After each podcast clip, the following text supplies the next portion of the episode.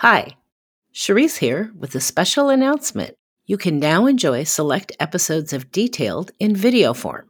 That's right, Detailed is now available on ARCAT's YouTube channel.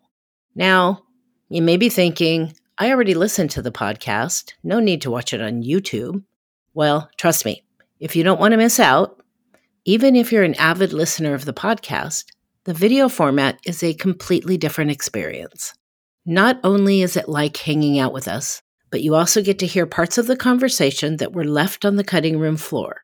You can also see the photos, drawings, and video as we discuss the incredible projects that are featured. Come join us on YouTube.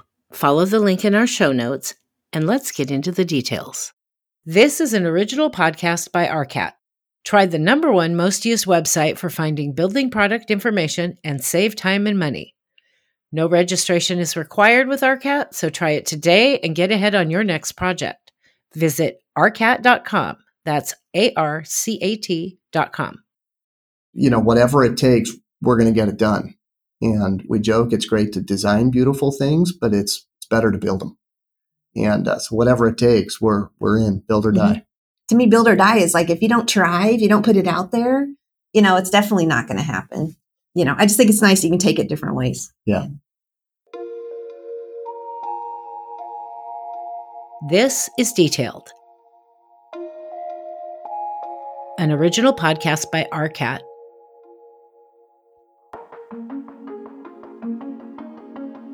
I am your host, Cherise Lakeside, Senior Specification Writer at RDH Building Science and fondly known as the CSI Kraken. We will speak with professionals who share their insights into the most complex, interesting, and odd building conditions and the ingenuity it took to make it work. Join me as I pull back the curtain on the building industry and uncover the lessons learned. You'll gain valuable knowledge to help you better navigate your next project.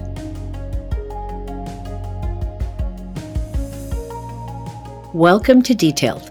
The voices you heard in our intro are my guests, Heather Salisbury, Director of Operations, and Steve Droll, Principal from Valerio DeWalt Train, with offices in Chicago, Denver, Palo Alto, and San Francisco. Valerio DeWalt Train, or VDT, specializes in projects across a wide range of sectors, including multifamily housing, institutional, workplace, hospitality, educational, and more. They take a research based approach driven by their inherent desire to build, embodied in their firm motto build or die. Heather Salisbury, as Director of Operations, with over two decades of experience and skills in project management and mentorship, which are guided by her love of the pragmatic fundamentals of design. She is tireless in her application of technical knowledge to guide projects to completion and values clear communication to achieve successful design solutions. Along with her passion for vermiculture, composting, and recycling, she is active with the firm's sustainability group, design workshop group, standards, and technology management. Steve Droll, embodying the ethos of Build or Die as principal at VDT, is defined by intensity, passion, and drive. Steve's interpersonal communication abilities and skill in managing complex projects with lots of moving pieces have led to the success of projects nationwide. Whether he's collaborating with his clients, mentoring his team, or taking road trips with his family, he uses the force of great design to lead the way. The project we are going to talk about today is the Broadview at Vanderbilt University in Nashville, Tennessee. But before we get started, don't forget to take a look at the project photos and drawings as you listen along. You can click the link in our show notes or visit www.arcat.com slash podcast. Located in the heart of Midtown Nashville, Vanderbilt University set out to create a student housing complex for their graduate students. The university aimed to build quality housing near campus that would foster opportunities for residents to create community and build interdisciplinary connections. This project really began as a developer led design competition offered by Vanderbilt University. VDT was paired with a national developer that had a local presence in Nashville, and the competition began in the December of 2018. That was about a five month process to go through a design charrette and selection process. We were eventually awarded the project in April of 2019. Of course, like most projects, it had a very aggressive schedule. We completed all, the entire design and documentation in about eight months, right around the end of 2019. As the developer was preparing to finalize their GMPs, secure the financing, and break ground with that local contractor, something came along, right? The, the infamous COVID pandemic hit us all. And this project was no exception, was, was really affected. It, it started by just going on hold and ultimately completely fell out of the hands of the developer we were paired with initially. Gratefully, Vanderbilt was committed to the project, and really more importantly to us, selfishly, they were committed to the design and asked us to actually participate in a national search to find a new development partner. And in doing that, they only had two requirements. I'm sure they had more. We were aware of, aware of only two. One was they couldn't change any aspects of the design and they couldn't give up any aspects of the sustainability goals. Both of those were very important to the university. That kicked off near the end of 2020, and Balfour Beatty was selected as the new developer, paired with J.E. Dunn in Nashville. Behind the university's first public private partnership, or P3 agreement, the university had a creative way to bring the project to life. P3 is three P's. PPP, that stands for a public private partnership. VDT has been involved in several of these projects. All of them have involved a university client, a private developer, uh, forming that partnership. Besides the graduate student village at Vanderbilt, we've successfully completed a P3 project with the University of Chicago. That project's called Vue53 and is just on the south side of the city in Hyde Park, Chicago. In both cases, the university contributes land that they own to the deal. For a private developer to design and construct a project based on the university's goals and program. So they kind of say, we want X amount of space here, X number of units. They find a local partner or a, a developer partner to construct that building for them. The developer then enters a land lease agreement where the university maintains ownership of the land and the developer operates, manages, and maintains the building for whatever the duration of that lease is. Typically, it's 75 to 100 years. Mm-hmm. At the end of that lease, if it's not renewed by the developer, the land and the building reverts back to the university.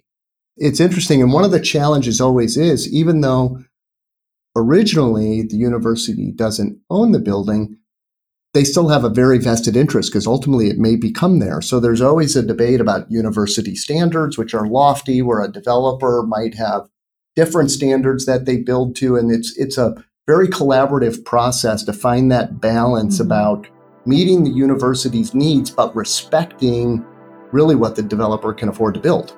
Right. And mm-hmm. it's it's a very collaborative process.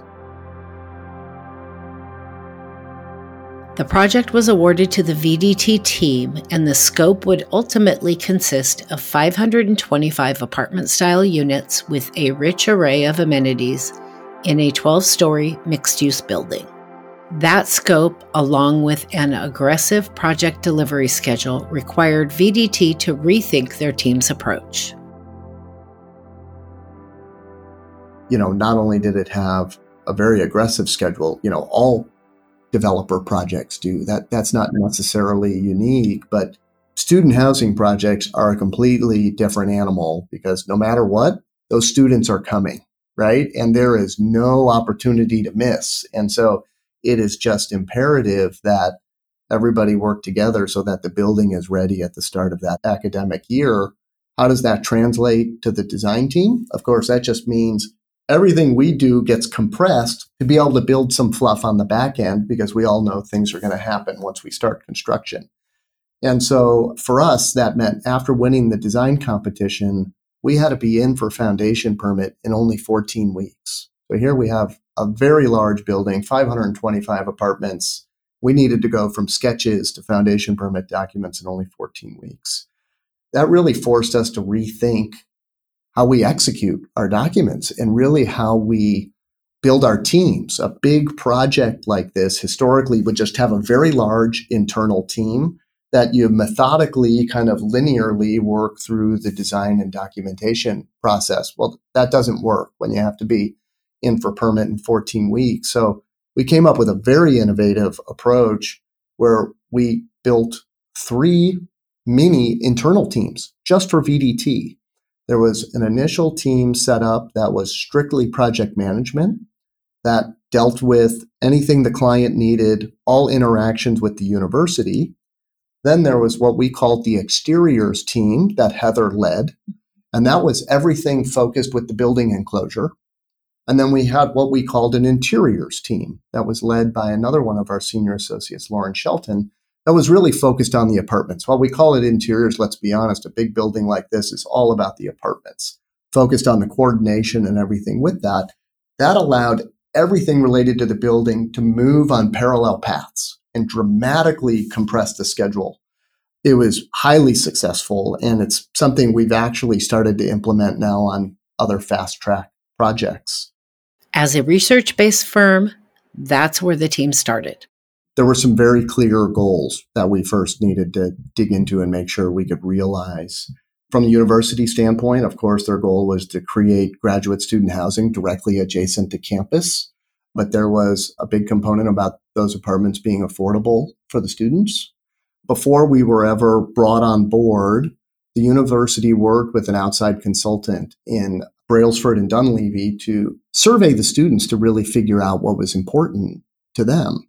And really, we worked with that group and in analyzing the data had three key takeaways from that research. One, surprisingly, the students wanted small, very efficient apartments that was probably tied to an affordability component. They probably realized the smaller the apartment, the more affordable it would be. But secondly, in giving up space, that might leave room for some more amenities. And those proved to be very important to the graduate students here. Really, we in the university perceives graduate students as sort of that step almost to being a true professional and truly living independently. So in unit amenities were very important to the students. They wanted small kitchenettes and they also wanted in unit laundry. And they were willing to compromise space to be able to get those amenities for them individually. And the third thing was it was really important to the students that they had space within the building for collaboration.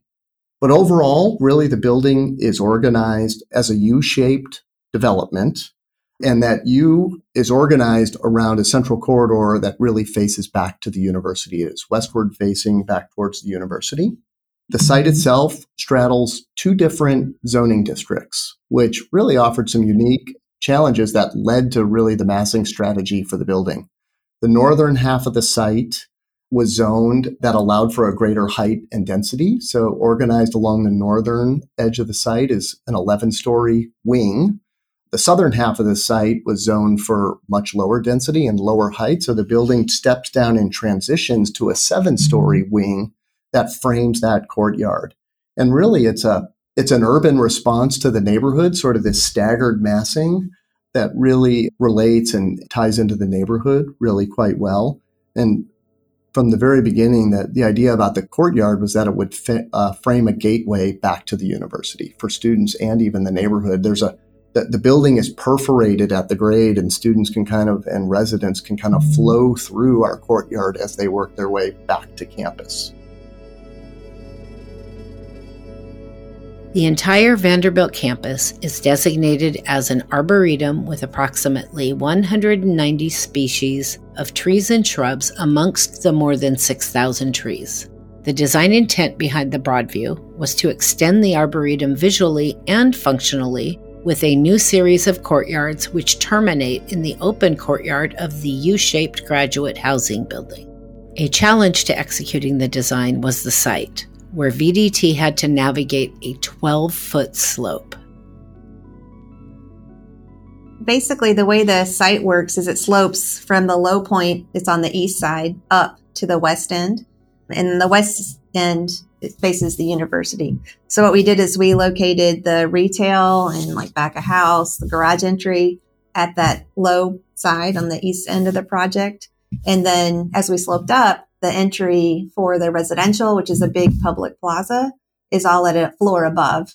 And that's coplanar with that university grade, though it continues to slope up as you go to the university. It did make some challenging. We're trying to fit the, you know, the parking garage underneath that plaza just because you still have to drain the plaza. So there's a lot of plumbing to coordinate. How do you locate that so you're not impeding your, you know, eight foot two ADA clearance for your van parking? It's all those little code things that you just are kind of like, oh, okay, whatever. But then in a real project, it's like, it makes a lot of trouble.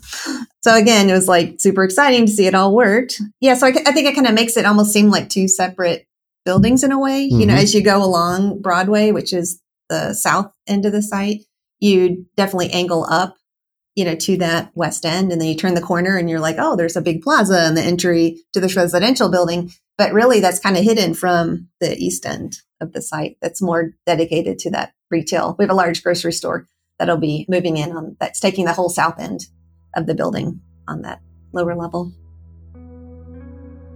The university's predominant building material is red brick, and other buildings on the campus are defined as a series of linked courtyards for the Arboretum. VDT carried that aesthetic through in their design, which turned out to be quite advantageous.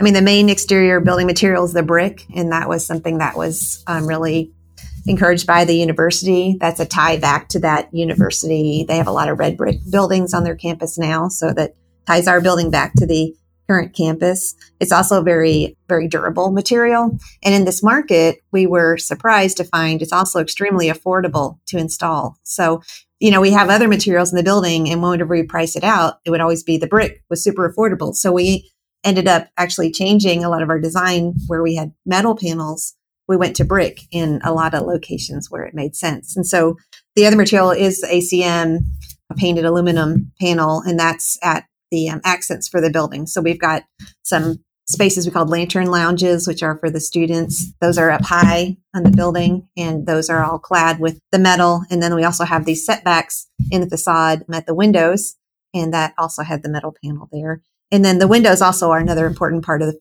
of the exterior enclosure. And we went with a fiberglass composite system that is a lot more energy efficient than you know your typical window, but being it's more durable than your vinyl windows that you have in a single family homes. And that was also to achieve those sustainability goals. So the, I guess the other thing is like behind the brick, there's also more insulation than you typically have. So normally with a brick cavity, you'd have two inches of insulation. We have at least three inches of insulation behind all of our exterior materials we did a, a lot of um, analysis. Like we had um, one of our vendors did some of the hygrothermic analysis for the facade just because we're really concerned about moisture and making sure the dew point, you know, having that much insulation.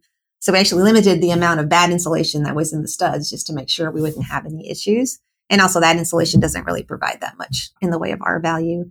But we did do a lot of research on the air and water barrier which initially was a factory installed air and water barrier, but it ended up being the more typical liquid applied, you know, applied in the field was more cost effective. And that's what was installed. And GC just did an amazing job with their quality of installation and QCing all that. We really had no water issues.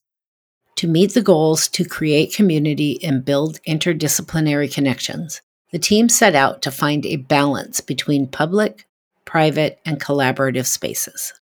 So, like I said, the majority is residential units. There are 525 apartments, but they also have access to on that main entry level large collaboration space. And that's actually open to the university as well. So they can, you know, have other co-students, you know, come over there and, you know, work together on projects. So it consists of like a large open space with a variety of collaboration furniture, also includes conference rooms and, and work rooms. And there's a large fitness center down there as well with a, a yoga room. So it's very nice double height space.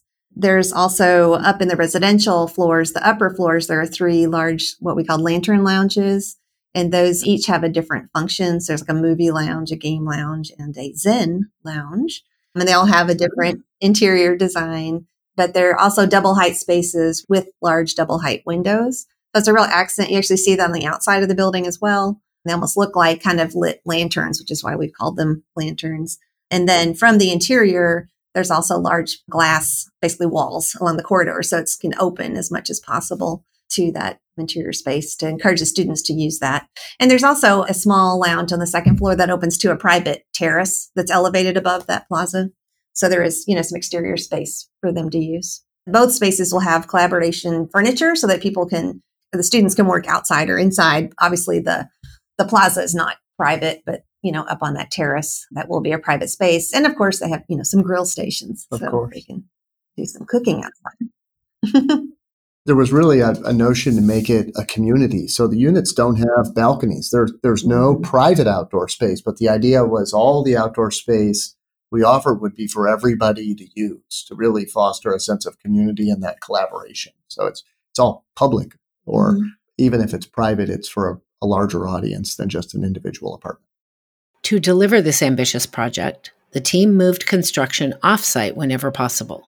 This reduced costs improved the schedule, and improved quality. The project had a very aggressive schedule. So we turned to our experience with a prefabricated structural system to help expedite construction. The project utilized a prescient system, which is a proprietary system of prefabricated cold form steel load bearing walls and trusses for floors. It's all manufactured offsite, trucked to the construction site, and assembled in the field. The result is a building that is erected very quickly, almost like a giant set of Tinker toys. It goes together very quickly, allowing for the other trades to get into the building working sooner than it would in a conventional construction process. Broadview was building on a relationship we had with a specific building system, which is known as Prescient. This is Dave Lewis, president of SA Miro Inc., the structural engineering firm for the Broadview and engineer of record for the Prescient system. Prescient was developed here in the Denver area about 15 years ago, I think, as kind of an alternate solution to building uh, mid rise up to 12 story projects without having to build out of concrete. So, offering somewhat of an economic solution that really uh, worked well. It's a panelized system so it goes up fast. There isn't as much intensity on a job site in terms of people assembling things in place. And so it's a compelling product. And Prescient had approached us in 2015 to be their engineer of record, which means we re- review their work. They have a real robust engineering team in house but we would review and stamp it as engineer of record. And that's a pretty important thing in our world. When you stamp a set of structural drawings, you're really taking ownership and risk for whatever might happen. And hopefully nothing ever happens and it, it serves well.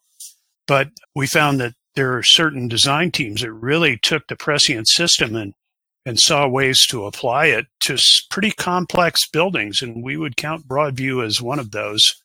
We also spoke with Brad Vassa, Senior Project Engineer at SA Miro, who shared his insight into the structural design for the Broadview. I mean, this job had, let's see, it was six stories over a concrete podium on the south side and nine stories of prescient, which is what I mean by over a podium on the north side. The podiums are a little bit thinner than we would typically like the design for for something like this, but we worked with the architect a lot to kind of incorporate their vision while also meeting all the structural requirements. This one kind of had everything. It has a plaza at level one, which is an exterior space. Level two has a terrace area with large steps from the, the main podium down. So that presented a lot of design challenges. And on the northwest corner, there's kind of an interesting, it became an architectural design feature that they termed the, the fangs, which is basically some PT concrete beams that extend outside the level three floor plate, which is not a typical thing that we normally do. Reason that was done was because they couldn't handle the, the columns within the, the building envelope. So to kind of accommodate their design and uh, meet the structural requirements, we we pushed them outside, and they kind of made it an interesting architectural design feature, which was pretty cool. It was identified very early that this was going to be the structural system and the solution for the building. So they were in many ways, even though they were a subcontractor, they served a design role and they were a consultant throughout that entire design process.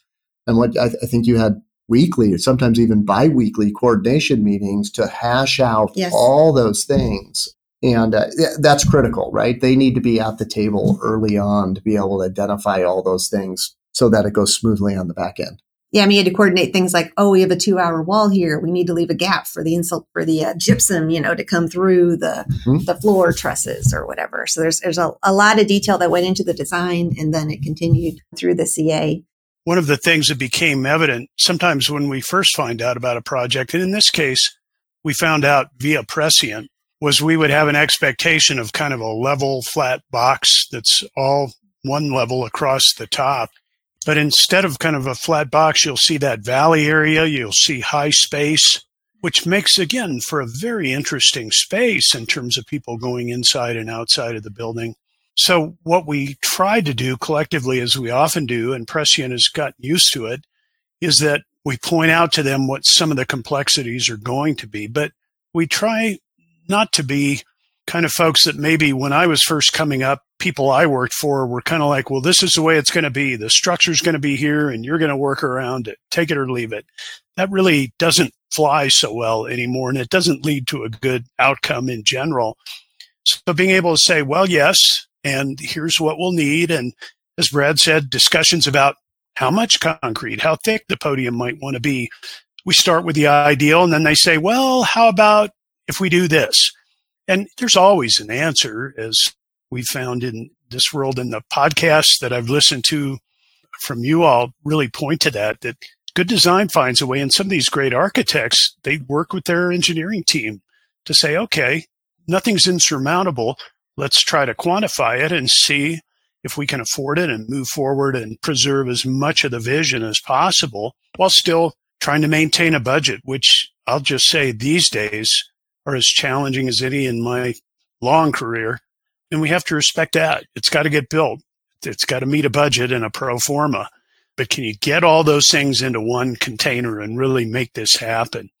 That's what I think we find kind of fun and interesting these days is the design teams will say, well, come on in. Let's all talk early on and bring the contractor too, for that matter, and really see what can be done. I think the other thing that's interesting about this project is, you know, you talked about the units being small and tight and trying to fit that in with this prefabricated system, which has a limitation of having a two foot module.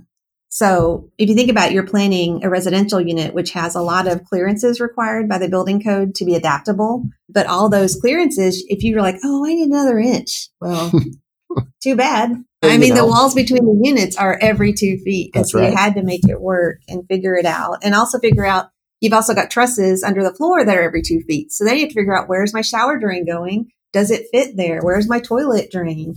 It's like a big puzzle. It was really challenging. A lot of problem solving.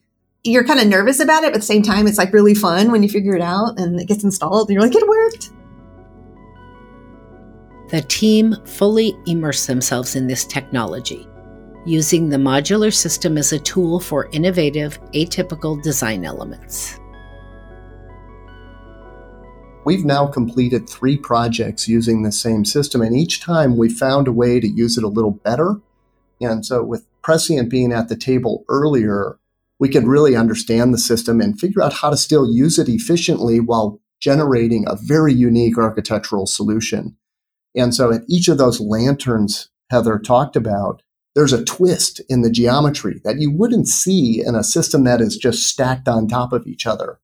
But just through really understanding the system and working very closely with them, we were able to accomplish something really unique without adding any kind of inefficiency or really any expense. When it came to construction, preparation was crucial. The construction administration phase of this project was really stressful at the beginning. If you think about this system, you had to figure out where is it coming down and hitting? And it's not, it's not that it's hitting the foundation. It's actually sitting on a really thick transfer slab that has embeds every four to six feet wherever these posts come down. So, you know, we had to review those drawings right away. Are the embeds in the right spot? Are they facing the right way? Are they going to stick out? They're going to be visible somewhere for how they're connecting to the first post. The other thing was reviewing all the window sizing. Is the window sized correctly to fit in the brick module and also this system? And then reviewing the prescient shop drawings. And this is all like the very beginning. You had to look at every single opening. Is it in the right place? Is the window going to fit in there with room for the sheathing and the sealant? Are the doors going to fit? Is it in the right spot on the plan? I mean, it was a lot of work, a lot of thinking ahead of time. And I think, you know, most projects are used to saying, yeah, the door's going here and then you'll frame it out on site. And this was the total opposite. And she had to think through and make sure it was right. And there were places where even though the shop drawings were correct, they did get a few panels that came out on site that were slightly off, but we were able to adjust our details still to to work with that. Another complexity in construction came back to the site. Some of the building was built differently than we thought it would be. You know, the prescient system sits on, like I said, this large transfer slab. So the bottom two floors are, you know, concrete building. And you wouldn't normally pour that in, I don't know, 15 different pours, but it ended up having to be poured like that because this site was originally just little bitty one story buildings. There's actually, I think everything drained to a brick sanitary line, literally made of brick. So part of our project was this huge civil upgrade to the system all around us. They put it, I don't remember, it's eight foot diameter pipe down Broadway. And, you know, Nashville's kind of got a different consistency of the, the dirt, right? It's not dirt. It's like maybe a foot of dirt and then it's all bedrock right there. We didn't have to dig too deep, did we, Brad? Not to get too far into details, but the bedrock in Nashville is something to contend with. it's right there. yeah. If somebody wants a basement level, you say, well, great. I understand in Nashville there's a current zoning discussion. They've said they would adopt a new code that would say all parking has to be below ground. We don't want to see any structured parking above grade. That sounds great, but that adds a lot of cost to a project, especially when your subsurface is pretty stubborn material like this and you're you're digging down as opposed to just building up. What does that really mean going forward? Because they want development, they want density, it's exciting, but can this really be feasibly enacted? And what's it going to mean?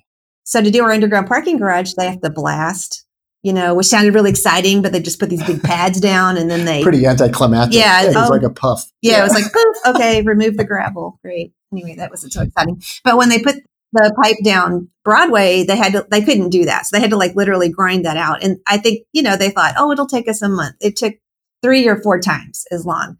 So that brick line had to stay in place and it ran diagonally across the site, really the line between the two different zoning parcels that we talked about. So they had to pour the building in multiple pieces and figure out how can we structurally pour, you know, this PT post tensioned slab and get the poles in the right spot and get it to work. So there was a lot, a lot of work with that, a lot of coordination. This project consists of a lot of elements that created unique challenges.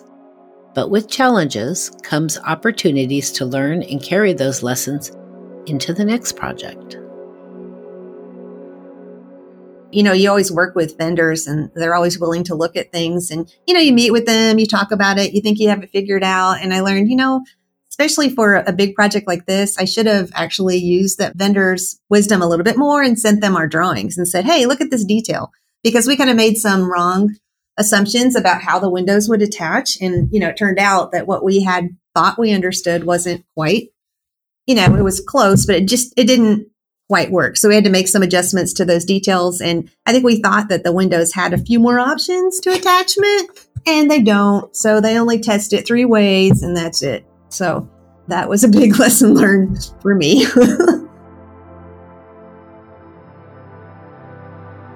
Lastly, but certainly not least, in addition to the amazing work that we've already discussed, the Broadview is also tracking for LEED Gold accreditation.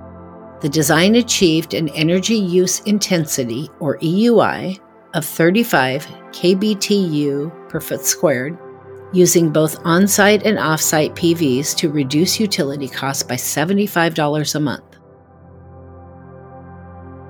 From a developer led design competition in December 2018 to the start of construction in the spring of 2021, the Broadview is now open for residents to move in in preparation for the fall 2023 start of the school year. Additionally, the Broadview recently has expanded its eligibility to include Vanderbilt undergraduate, graduate, postdoctoral, faculty, staff, Vanderbilt Medical Center staff, as well as graduate and professional students from Belmont, Lipscomb, Meharry, Fisk, Trevecca Nazarene, and Tennessee State University to share in a community of collaboration and elevated living space. Before we close out this episode, I always try to gain some additional insight from our guests about the greater industry. I personally had to hear a little bit more about the firm's motto build or die. I mean, your listeners should go to our website, www.buildordie.com, and there's a great video yeah. on there that actually goes around to staff. I think we did this in conjunction with an anniversary, or I can't remember what the impetus was, but it goes around and asks staff their impression of how Build or Die came to be.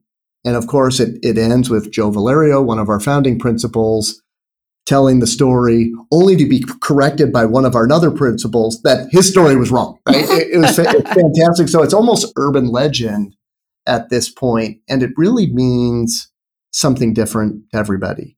For me, the build or die mentality is about intensity and passion. It's recognized by our clients and is really a differentiator for us. You know, whatever it takes, we're going to get it done. And we joke it's great to design beautiful things, but it's, it's better to build them. And uh, so whatever it takes, we're we're in build or mm-hmm. die. Yeah, that's right.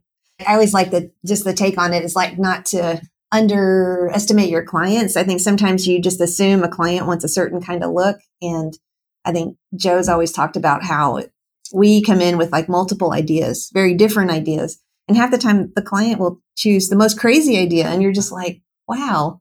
That's totally shocking. And it's like, if you're, to me, build or die is like, if you don't try, if you don't put it out there, you know, it's definitely not going to happen. You know, I just think it's nice you can take it different ways. Yeah. After fully embracing the prescient system as a method of construction, I was curious what other innovations around construction efficiency would be game changers. We've talked a lot about prefabrication and modularity. We didn't talk about it specifically in the context of Vanderbilt, but early on in the project, we conducted a working session that we called an innovation hack. And it was all about how do we deal with this really aggressive schedule and what do we do to, to help solve it? Let, let's use that as a vehicle to innovate. What can we do that's really creative? There was a lot of discussion, a lot of research around prefabricated and modular construction. And VDT has done a whole bunch of stuff on the side. And it's interesting the full range or spectrum of options that are out there. We have researched and done prototypes around truly modular construction, where an entire apartment is lifted up and hoisted into place to components being prefabricated. The structural system we ended up utilizing is one example of that. It was a component of the building that was prefabricated offsite and then erected on site. We've investigated modular bathrooms to modular kitchens to plumbing systems, right? And how that could even logistically work as something's going up where they're brought in to really streamline and reduce the on-site time. Because let's be honest, that's where the risk exists, right? Weather, so many things are out of everybody's control that the more you can move off-site, easier the on-site becomes. So I, I think there's a lot of innovation there. Mm-hmm. I truly enjoyed this conversation with Heather and Steve and hope you enjoyed it as well. If you are listening to this in real time, we are taking a brief break for a couple of weeks. But you're in luck. We have bonus content that will continue to hit our feed while we're away. Again, I hope you enjoyed this episode. I hope it sparks a new idea, helps you solve a problem that you've been working through, or inspires the mark that you want to leave on this world on your path to world domination. I'm going to laugh because my I don't really have a world domination statement. I have a world domination attitude, maybe, which I try to share, and it comes from dimensioning. so, some architect from Chicago from a long time ago with roots in SOM told me to, you know, say what you want when you're dimensioning. And that for me goes with everything I do from, you know, the documents that I produce. It's like be simple in your drawings, be clear in your communication. Our industry is already so complex in what we're trying to build and communicate and how many people are involved. And sometimes I think we're overly complicated in how we draw things and we don't think about how the other people down the road who aren't on the project every day are going to be able to understand what they're trying to build. But I also try to do that in just teaching people to be confident and to say what they want, ask for what they need. I think sometimes people are like afraid to ask a question. And I'm just like, first one in there, like, okay, well, that's what you're asking. Sorry, I don't mean to yell. Let's just ask. Why are we scared? That's right. you know, we're all people. These principals in the office are not like these holy gods that we can't talk to. You know, just go ask a question. But the same on the construction site, you know, sometimes people are kind of like having a problem and they're afraid to approach me. I mean, we've had problems on projects and you know, the plumbing guy's all worried about like, oh my God, we have this problem. I'm like, let's sit down and talk about it. I'll help you, you know? So we're all together, but just say what you need, say what you want. If I had to summarize it, it, it kind of came up even in our build or die discussion. It's it's really live passionately. I think we have the opportunity to affect change most in the areas we're most passionate about. So whatever it is, attack it with vigor and passion. And I think when others see that passion, it's infectious and it helps motivate others to perhaps get involved. Thanks for listening. If you enjoyed this episode and want to learn more, visit arcat.com forward slash podcast to see photos, details, and more related project and product information that we discussed today. While you're there, take a look around arcat.com. For over 30 years, ARCAT has been the resource for AEC professionals to find the right products for their project. Try ARCAT and see how their tools can save you time and money and help you get ahead on your next project. Visit arcat.com. That's A R C A T.com. If you enjoyed the show, you can support us by subscribing, leaving a five star rating and review on Apple Podcasts, and sharing this with your friends. Thanks again for listening. We'll be back to share more stories and lessons learned to help you navigate your next project.